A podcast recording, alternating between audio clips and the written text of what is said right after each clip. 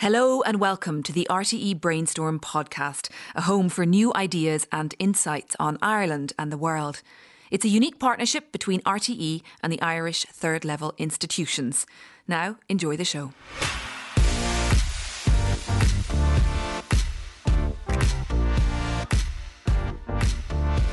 Hello, well here's a quick question for you. Have you ever given a child a present, but they end up spending all their time playing with the wrapping paper and the box instead of what's inside? It's a bit of a killer, isn't it? But what they're doing is hardwired into them from the moment that they're born, and that is play. And when it comes to play, the research shows that it's not the toys they need, but the tools, like little bits of paper and cardboard, that can fire their imagination. Well, with me are two researchers who are on a mission to pursue persuade us all that the way to mental and physical health in kids and teenagers can be found in play. Christina Duff from Dublin City University and David Gall from Technological University in Dublin. You're very welcome.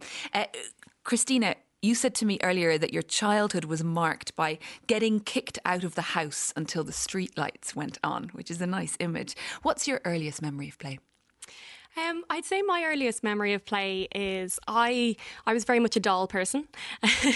um, I had a doll as a child called Barbara, who was basically like a member of our family, and I was fully convinced that I was her mother and she was my actual baby. And we have home videos which are cringeworthy now to watch, but I'm talking about how when we go shopping, if she's very good, I'll let her buy sweets and I'll do this and I'll do that. Um, and it really, like looking back now, it is exactly why children play with dolls. It's, it's making sense of this relationship that they see with their own mothers and their own carers, um, and kind of trying to, to make sense of that. Um, and then I guess when I was a little bit older, I was very much a um, out on the streets playing. I was lucky enough that I did live in a neighbourhood that had other children and that we had a certain amount of freedom. I mean, I don't think the same neighbourhood now you could play in with the amount of traffic, um, but we would just kind of roam the streets. We used to joke that we were loitering, and adults would say, well, that's a bad thing. We go, well, it seems like a great thing. Really uh, good fun. Yeah, exactly. And we just kind of make up our own games. I mean, you know, we would we would play in the church grounds, we'd play on the streets, we'd play with balls, we'd chase each other around, and we'd just kind of hang out with each other, and it was great. You'd faff about. Faff about, faff about. David, you grew up on a farm yeah. in Swords, yeah. uh, presumably a very uh, wonderful place to grow up as a, as a young five-year-old. What's your earliest play memory? Yeah, uh, Dublin farmer, so you wouldn't have many of them. Um Yeah, I remember, I suppose we had a little, we had a farm, dairy farm. My dad was a farmer and my mum was a self-employed accountant. So we kind of had a, a lot of area, a lot of space to play in. And we had a little small orchard. We used to call it the orchard, and it used to seem amazingly big to us. But I'd say it was only about eight to ten trees. And uh, one my main memories are around the one the one particular tree that was our base, our den, our castle, our fort. It was prison, jail, whatever, hideaway. It was the centre of the game. And whatever was in your head, yeah, it was. Whatever game we were playing, yeah. that was that was it. And, uh, you know, when you, you're first using it as base or den and chasing, but then as you, I suppose, got a little bit older or braver, uh, it became uh, a mountain which you would scale. And, you know, depending on the late age of seniority in the family, my older brother was always on the, the higher boughs and I was slightly higher up and my younger brother was slightly below, and we were constantly, I suppose, pushing ourselves to kind of find different ways to climb, hang, swing out of the tree. And during that time, were your parents around? Um, no, not really. Um, they were there. My mum was in the house and she was around when checking on us, but we were left, I suppose, to our devices. My dad worked quite a lot of hours. You know, he would come back in the evenings after milking the cows back across the fields, and, you know, he wouldn't have to look far to find us because we'd probably be hanging out of some tree or climbing over some fence. I suppose it's really important here to sort of define, Christina, what we mean when we talk about play. I mean, you've said it's play is like love. It's a very hard thing to define, but you know it when you see it.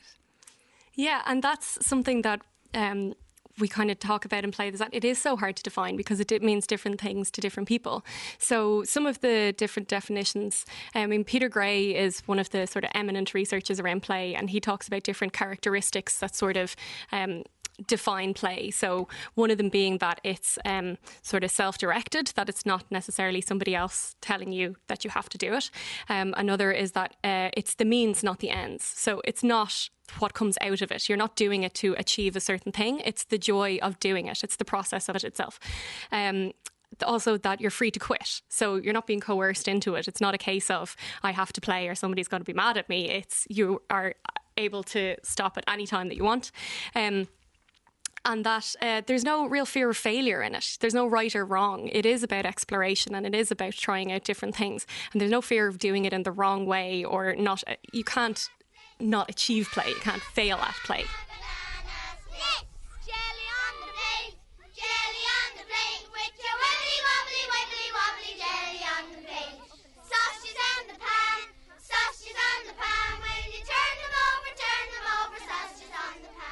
I mean, the only way to really know if, if there's no way objectively to say if something is or isn't play. So other people say that play is, it's not an activity itself, it's an approach to an activity. Uh, and David, it seems from everything that Christina says, I mean, it, it's fundamentally child-led, that there aren't adults hovering around anywhere, mm-hmm. that it is the child in control, it is the child directing. Yeah, um, I suppose as adults and as parents, we, I suppose, know the importance of physical activity for our children, and, and we think that if we send our children to practice, be it basketball, soccer, football, that they are playing, that that's their playtime. They go with their friends and they play in a sport that they like or a game that they like. But that is very coach-led. It's adult-led. The adult is telling the children what to do. So sport isn't necessarily... Yes, children have fun and they play when they're engaging in these sporting activities, but it's not pure play. It's not child-led. Whereas, you know, we're all too familiar with, with children kind of, I suppose, be going off on a, a little tangent and going on and playing with their friends and not doing what they're told, but they kind of get into their own little world. And and do co- you need things to, to play? I mean, I'm thinking about all the toys and all the kind of exercise equipment. I mean, do you need any of that? I suppose you don't you don't necessarily need it. You can find it in anything. So if you leave a child with a stick and uh, an empty bottle of water, they will find a game for them to implement. So they don't have to have the, the latest Buzz Lightyear or Woody action figure or, you know, Paw Patrol or whatever the game is. They don't need the toy necessarily. Now, toys can, they can play with toys and they make, I suppose, they enrich the play that they can have. But children can pl- find play in anything. And presumably, Christina, this, the drive to play in children is extremely strong. I mean, we've all seen those photographs from war zones, Syria, Iran, the Second World War, of kids on the street playing between soldiers, playing with rubble. You know, it's a sort of an innate, strong instinct, isn't it, for them to play? Absolutely, yeah. And especially in, it, I mean, people have observed that in times of crisis, it's when you need to play more than ever, because that is, there is a therapeutic aspect to play, of helping to understand the world and helping to kind of deal with big emotions and things that we can't understand. Um, and it is, I mean, it's not just the, the physical environment, but it's the it's the kind of the, the social environment as well. So we talked about um, toys and kind of the things that children play with. But a lot of the time we have to think about what sort of permission do they have to play? Because as David mentioned, there might be trees and there might be hedges and there might be things to climb. But a lot of the times it's going to be the adults who are saying, well, you can't climb that. That's dangerous. You're going to get hurt. We're going to get sued. You can't do that. Um, and that's a massive obstacle to play.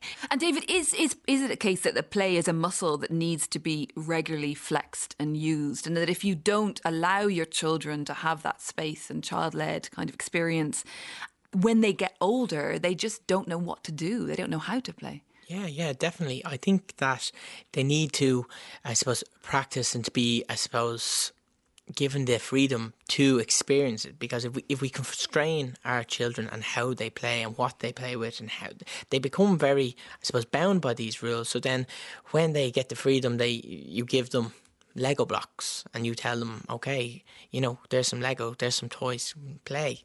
I suppose children who will be quite frequently asked, what what you want me to make? You know, and when you say to them, like it's a performance. Almost. Yes, they, they have a there's an end. There's an end point that they want to achieve to make you happy, because they're they're looking, because it's led by adults. We, they're being constrained by what you set you want them to build or what you want them to make. And if they do not get that experience when they're younger about being able to build whatever they want, make whatever they want, and it doesn't have to look like a real airplane. It can look. It, it doesn't have to obey the law of aeronautics. Like it doesn't have to fly. It's about building and playing. It's not about building the real thing. They and is there, is there a current thinking about what the evolutionary reason for play is? I mean, why has it evolved? Well, I suppose, I think as Christina touched on, it's, it's, it's, and yourself, it's very innate in people. It's in animals too. We see um, lion cubs, for example, playing with each other, you know, simulating what they're going to do. You don't see the lioness come in and separate them, say someone's going to get hurt. They they they do that themselves. It's ingrained in them. And if we look at war-torn areas, kids play and they find that, I suppose, that safe space, that that that space to enjoy or to experiment or problem solve, and, and they, they to they work out this mad world. Yeah, that they are to make sense of all the information that they have gained. And, and you know, I suppose we can talk about what play is. What happens, uh, you know, in terms of when play isn't there? What is the opposite of play, Christina? Yeah, well, I mean, a lot of people say that the opposite of play isn't work; it's depression. And it really, I mean, as David said there, um, that there is this evolutionary reason that we play, and it is to try and make sense of the world around us. Um, it is to try and uh, learn to kind of cope with with quite complex things. Um, and it has been kind of, uh, it has been documented in research that a lot of um, people who kind of have Uh, maybe go on to commit to make, commit crimes or violent crimes and things like that, that a lot of them wouldn't have played a lot in their childhood, and that um, because of that didn't really have that socialisation, didn't really learn how to get along with other people, and didn't really learn how to obey rules of society, and became quite embittered. And now I know that's quite a it sounds like a, a little bit of a stretch, and that's not necessarily saying that everybody everybody who doesn't play goes on to do bad things, but there is research, especially in America now. They've done these um, they do these questionnaires every year, every couple of years, over decades around well-being and things like that, um, and they're seeing that not only are chil- is children's well-being decreasing, but that they're seeing way increasing levels of narcissism and decreased empathy. And they're kind of putting that down to a lack of, not necessarily just lack of play, but a lack of this kind of interaction with other people, and understanding that um, that you're not the only person who matters, and that you need to make meaningful connections with people, and that maybe you need to meet somewhere in the middle. Like, you learn to negotiate through play. Well, we have a bit of archive from forty-one years ago. Pat Inglesby went in search of street games and songs played by kids in Dublin City. Have a listen to this.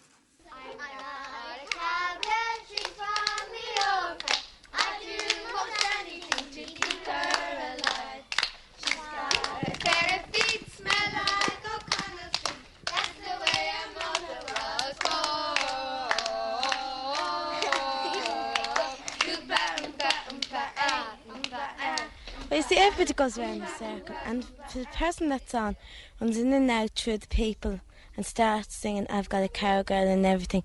And then the people start clapping. Then when, when she stops somebody, when the song's over, she stops somebody and they start wiggling and going with their hands up and down and everything. That's the way the game goes. And then the person who she who she puts, does that to is on then.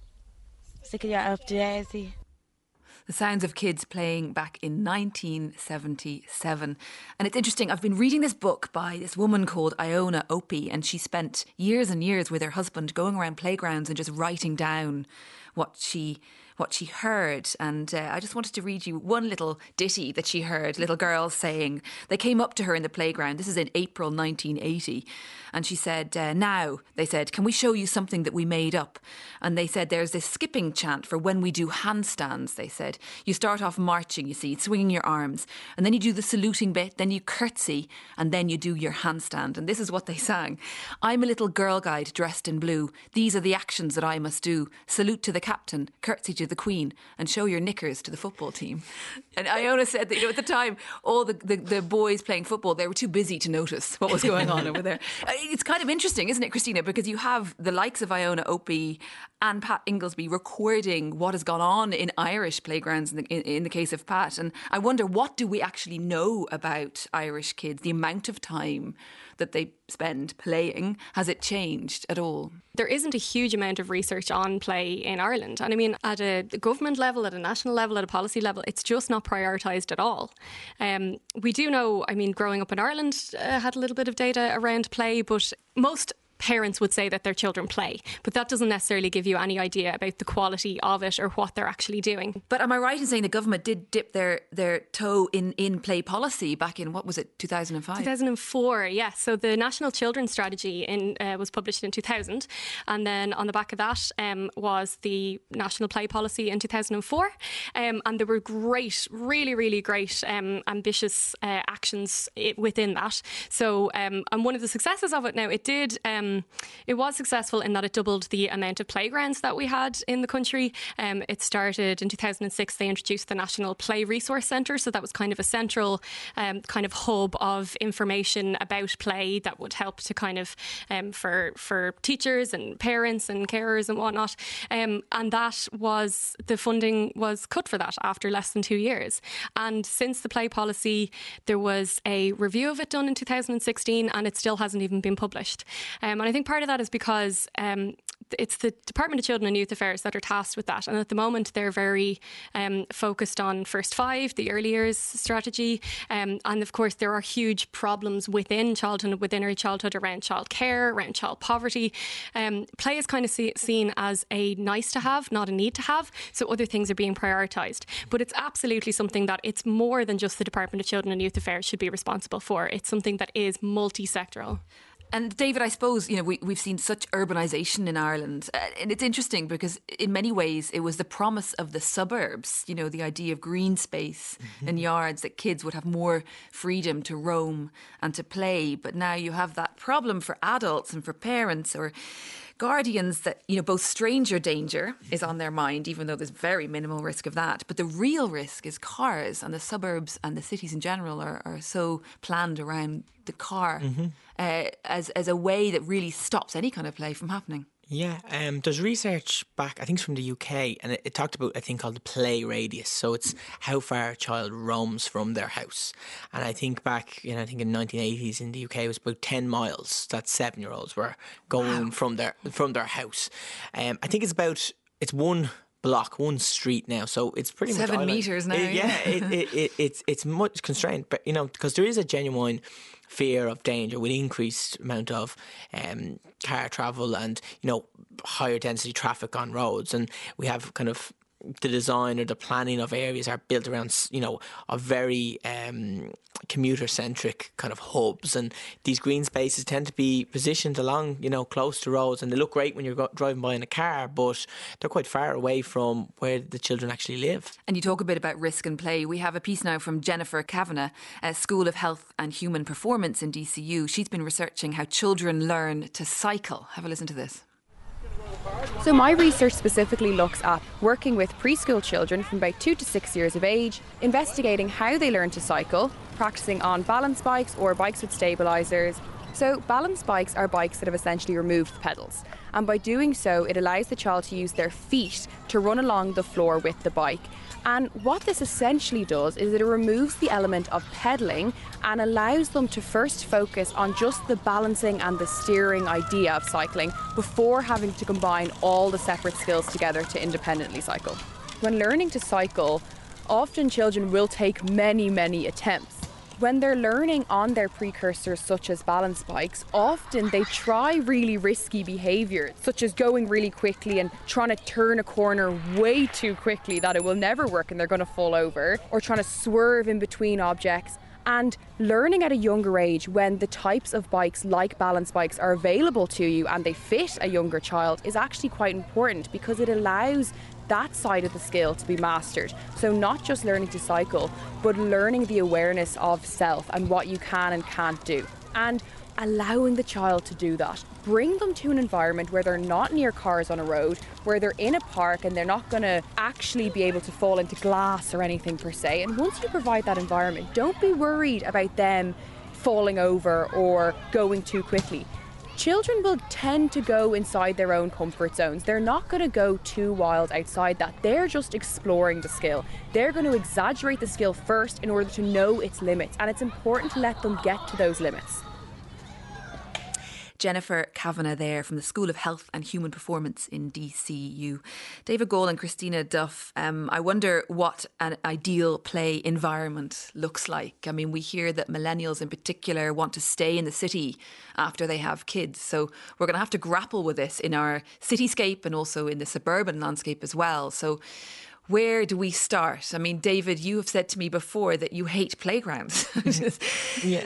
So then what? Uh, Yeah, well, I'll put a little asterisk beside that. Yeah, I, I, I hate hate going to playgrounds and then looking around and realising that there's not much to play um, in that playground, in that design of that playground. It, There's we, no imagination. No, no it, they tend to have, most playgrounds tend to have a slide, uh, a swing set, and not much else. You know, they're very fixed purpose, and, you know, they're not much room for children to experience. Now, there's some really great ones, don't get me wrong, there's some really excellent ones where kids have a bit of freedom and space, but, you know, for the most part, a lot of them are tend to be very the same bog standard design. So how do you make them less prescriptive? I suppose having bits of equipment that are not just single purpose, that have a bit of uh, challenge to them. So, you know, playgrounds that might have balance beams or, um, you know, climbing frames that are accessible to children of different ability levels. So, you know, we have, or most of my experiences, I have a two and a half year old, and when I go to a playground, I see a lot of parents going over to the slide, and the the active part of climbing on the slide is negated by the parent. They pick their child up, they lift them up to the top of the platform, they put them on the top, and then, then they say slide, and they slide down the end and they pick them up at the end, whereas the child doesn't actually get to experience the climbing up the steps, or if it's monkey bars or whatever way they climb up, and that's the most valuable part of the play that they experience. Watch out below!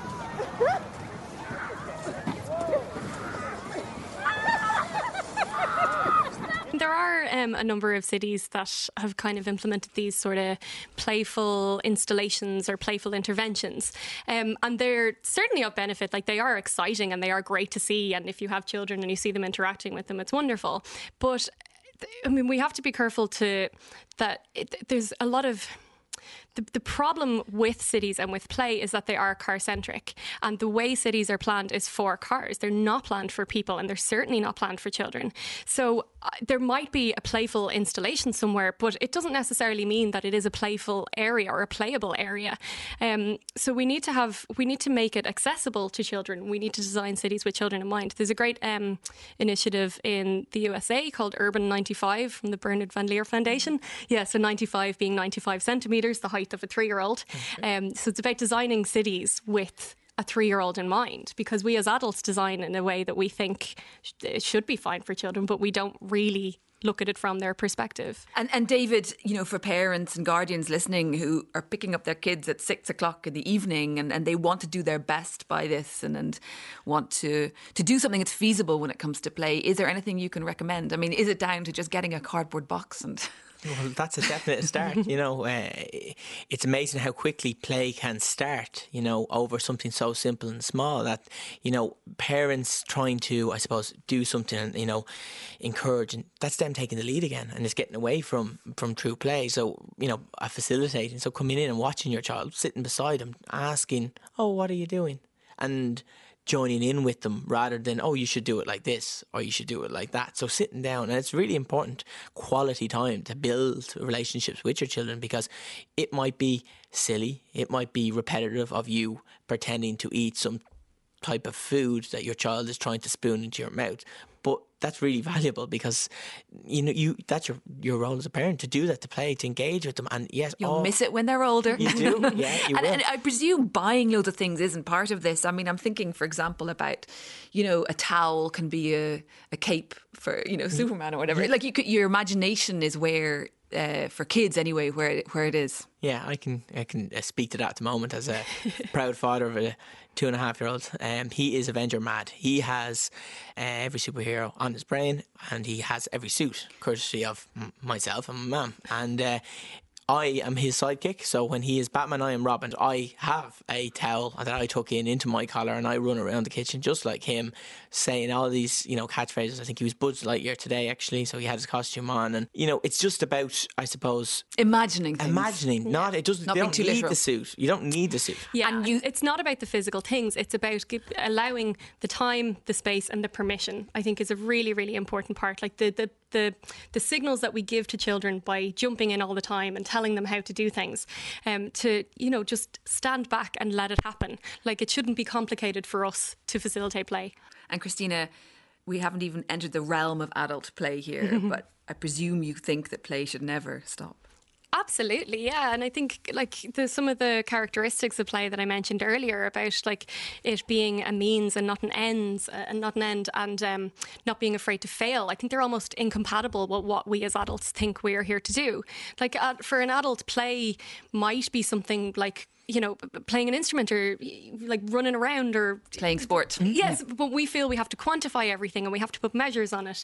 Um, and a lot of the time, I mean, I know people who play for them might be making art, so it might be writing or painting, but they've stopped doing that because, well, I'm like, say, say, say, say things like, well, I'm never going to be a painter, you know, I'm never going to be a novelist.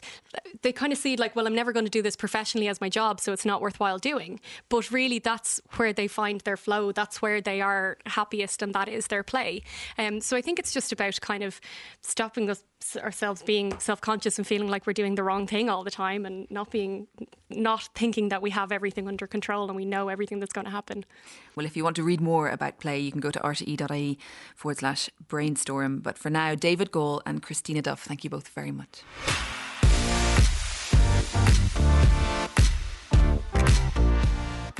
The programme is produced by Kieran O'Byrne and the editor is Jim Carroll. Research is by Louise Denver. Brainstorm is an R T E project in association with University College Cork, N U I Galway, University of Limerick, D C U, T U Dublin, Ulster University, Maynooth University and the Irish Research Council. This programme is available as a podcast from rte.ie slash brainstorm.